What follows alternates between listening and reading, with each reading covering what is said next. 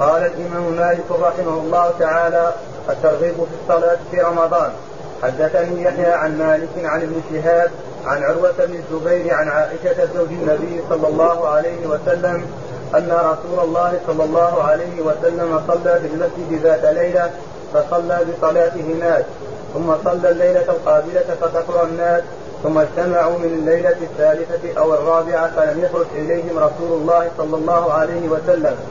فلما أصبح قال قد رأيت الذي صنعتم ولم يمنعني من الخروج إليكم إلا أني خشيت أن تفرض عليكم وذلك في رمضان.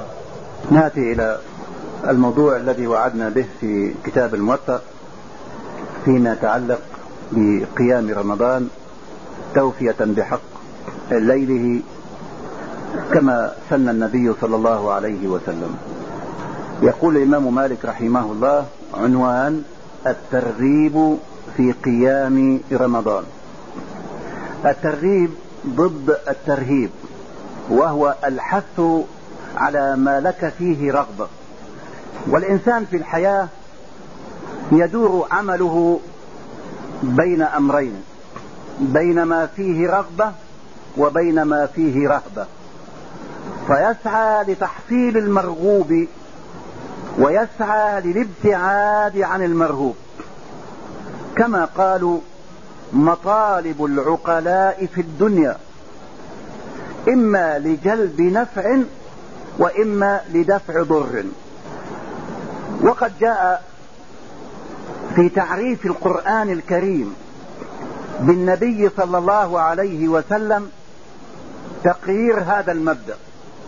بعدما بين سبحانه صفة الرسول الكريم صلى الله عليه وسلم بين موقفه في قوله سبحانه لقد جاءكم رسول من أنفسكم عزيز عليه ما عنتم حريص عليكم بالمؤمنين رؤوف رحيم.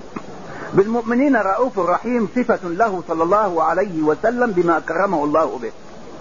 عزيز عليه ما عنتم يعني يشق عليه عنتكم فيدفع العنة عنكم لأنه يعز عليه ذلك.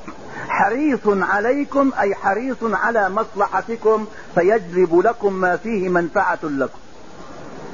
ولذا كانوا في الجاهلية يقولون إذا أنت لم تنفع فضر فإنما يراد الفتى كيما يضر وينفع.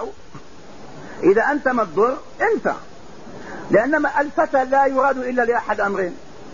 إما أن يضر وإما أن إيش؟ أن ينفع إما أن تنفع قبيلتك وإما أن تضر خصمك. هكذا كانوا يقولون.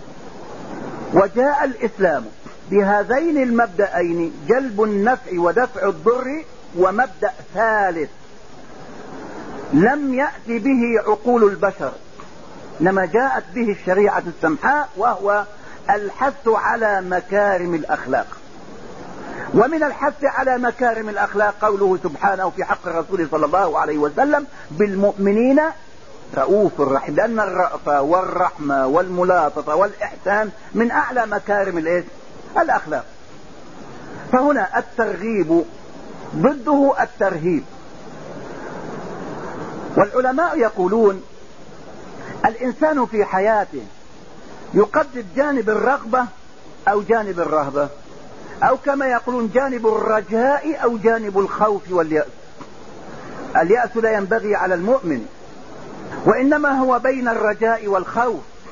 فقالوا في قوته وشدته واستطاعته يقدم جانب الخوف ليعمل ما يسعى به ما يكون له عند الله. وعند الضعف وعند الإقدام على الله يقدم جانب الإيش؟ الرجاء. فهنا الرسول صلى الله عليه وسلم يرغب في الخير ويبينه ويدل عليه ويحذر ويرهب من الشر وينهى عنه.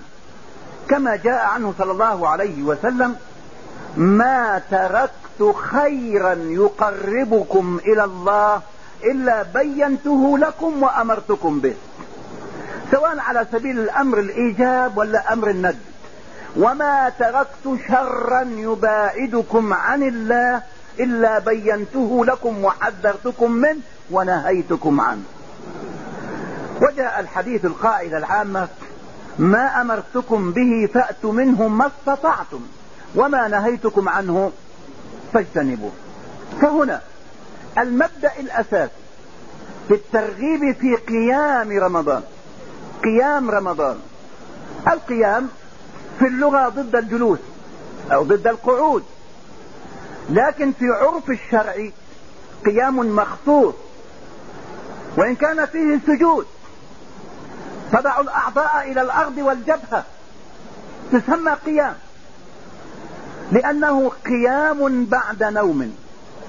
ولذا يرى العلماء أن القيام أساسا قيام الليل قبل مشروعية رمضان والقيام في غير رمضان بعد أن ينام الإنسان. كما جاء عنه صلى الله عليه وسلم أنه كان ينام أول الليل ثم يقوم ثم يرجع ينام ثم يقوم للفجر. وقد جاء المبدأ الأساسي في قوله سبحانه يا أيها المزمل إيش؟ قم الليل. يقوم الليل يا بس كده قايم واقف حارس؟ ولا يقوم الليل قيام مخصوص؟ إلا قليلا نصفه أو انقص منه أو زد عليه. ورتل القرآن ترتيلا. إنا سنلقي عليك قولا ثقيلا.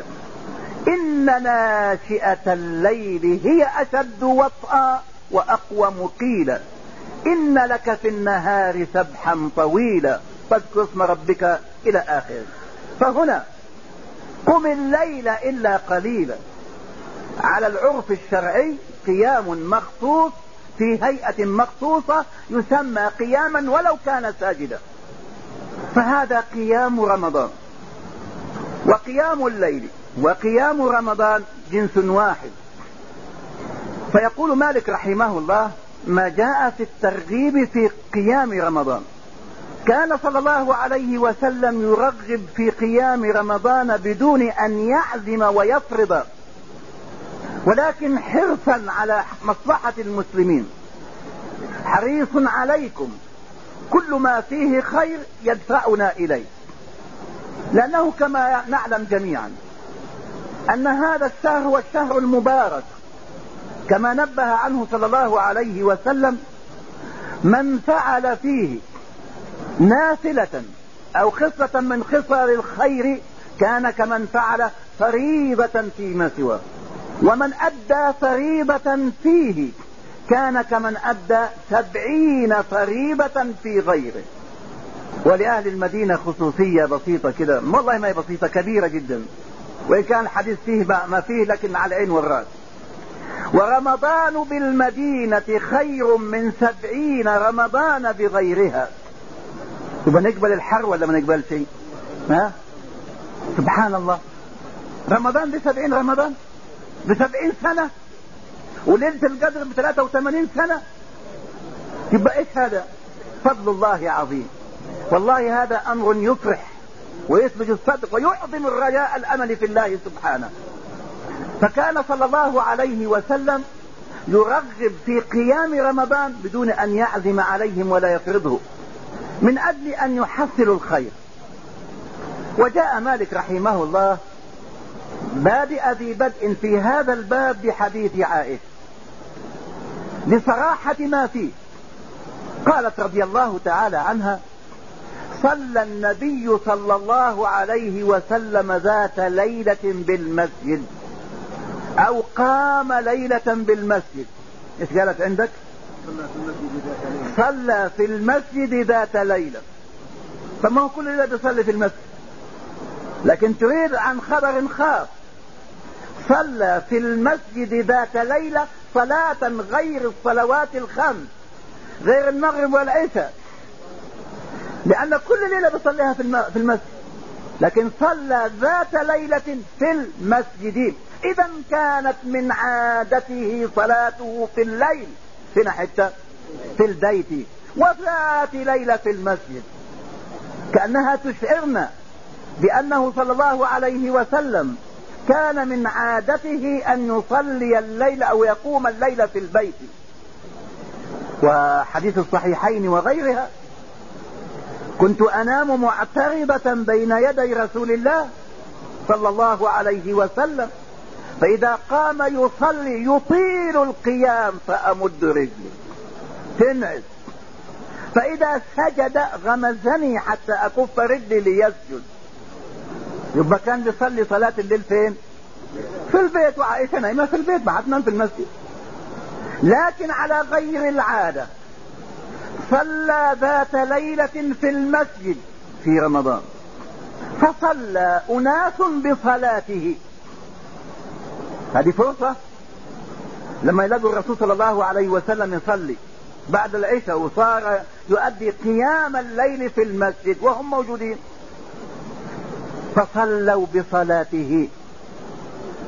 في بعض الروايات ولم يشعر بهم. وفي الليلة الثانية على ما في الروايات الأخرى تسامع الناس بصلاة رسول الله. فاجتمعوا. فكثروا. فصلى فصلوا بصلاته. وفي الليلة الثالثة صلى العشاء ودخل. وقبل أن يخرج كعادته للمسجد نظر فإذا المسجد مليء بالناس. قال يا عائشة ما بال الناس؟ ألم يصلوا العشاء؟ قال صلوها. ماذا يفعلون؟ هم ينتظرون شيء عجيب. وخاصة اللي ما حضرش الليالي اللي فاتت يبغى يحضر هذه الليلة. لما لم يخرج إليهم أخذوا كما في رواية عائشة أخذوا يتنحنحون ويتفون. احم يعني إحنا هنا. وهو يسمع هذا وجالس بعض الناس ما اكتفى بإحم. أخذ الحصبة ورمى الباب. باب عائشة كان من خشب من ساج. وبعض الحجرات كان عليه مسوحا من الشعر ستارة زي من الشعر. يمكن اللي جاء المدينة زمان من 30 40 سنة كان يرى هذا إذا خرج إلى بعض العوالي ولا بعض الجهات.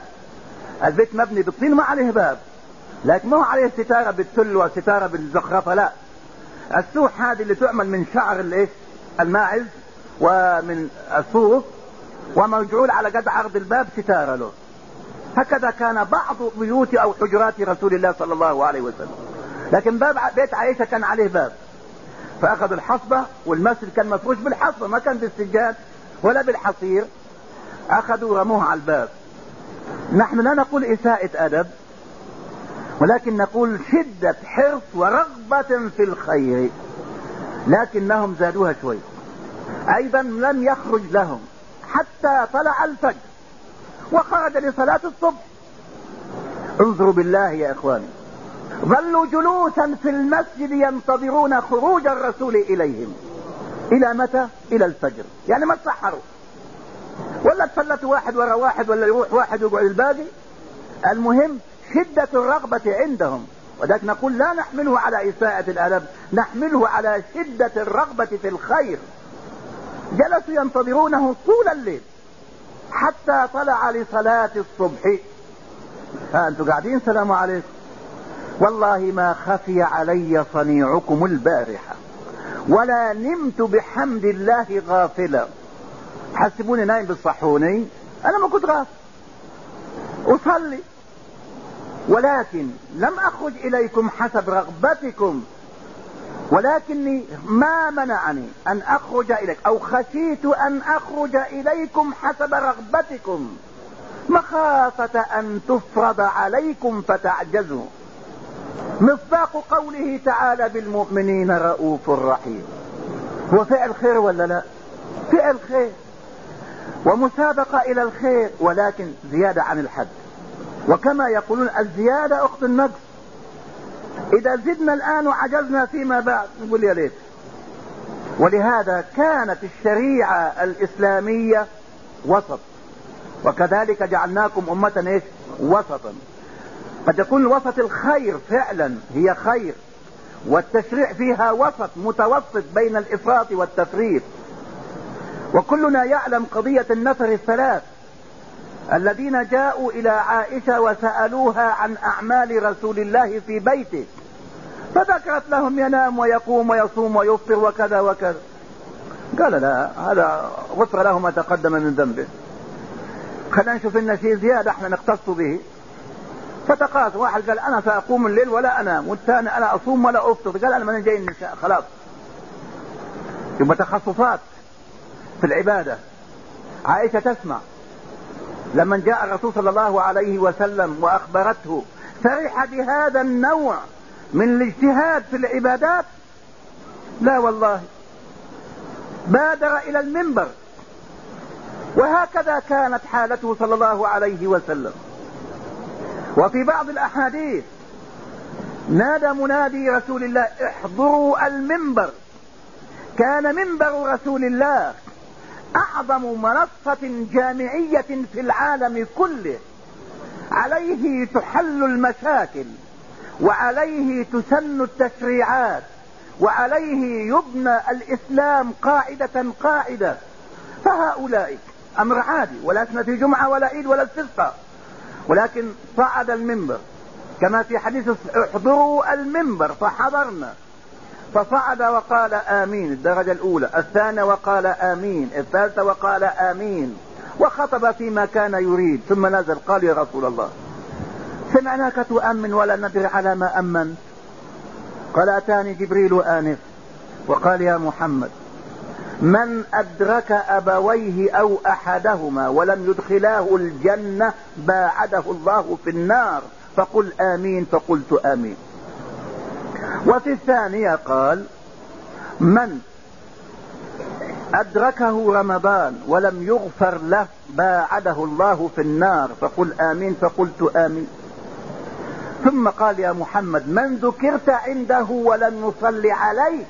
اللهم صل وسلم وبارك عليه واجزه عنا أحسن الجزاء.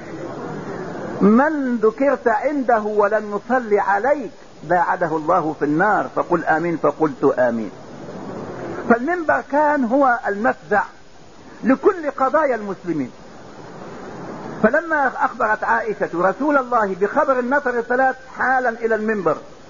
وقال ما بال أقوام يقولون ويقولون ويقولون. إني والله لأعلمكم بالله وأتقاكم لله. يعني ما أنا مقصر عنكم؟ لا والله. وإني أنام وأقوم وافطر وأصوم وآتي النساء. ردا على إيش؟ على المقالات الثلاث أو على النحل الثلاث. فمن رغب عن سنتي فليس مني. ما عنده عصا يبغى يضرب الناس ولا سجن حيحط الناس. تكفي هذه. فمن رغب عن سنتي فليس مني. إذا لم يكن منه فين يكون؟ من الشيطان؟ خسر الدنيا والآخرة. تكفي هذه. فهنا أولئك الذين رغبوا زيادة فيما شرع رسول الله صلى الله عليه وسلم نهاهم وإن كانت مسارعة في الخير. وهؤلاء جاءوا وانتظروا ليلا طويلا ليخرج إليهم صلى الله عليه وسلم وما خرج. لماذا؟ رحمة بهم. لو فرض قيام رمضان علينا كصيام نهاره. أسألكم بالله كلنا يقدر يؤدي هذا؟ هل كل من صام يستطيع أن يؤدي القيام؟ قد لا يستطيع. يكون شغله يكون يكون أشياء كثيرة. فرحمة من الله سبحانه وتعالى. فقال ما خفي علي صنيعكم البارحة. وهنا حديث عائشة رضي الله تعالى عنها تبين لنا في بادئ ذي بدء.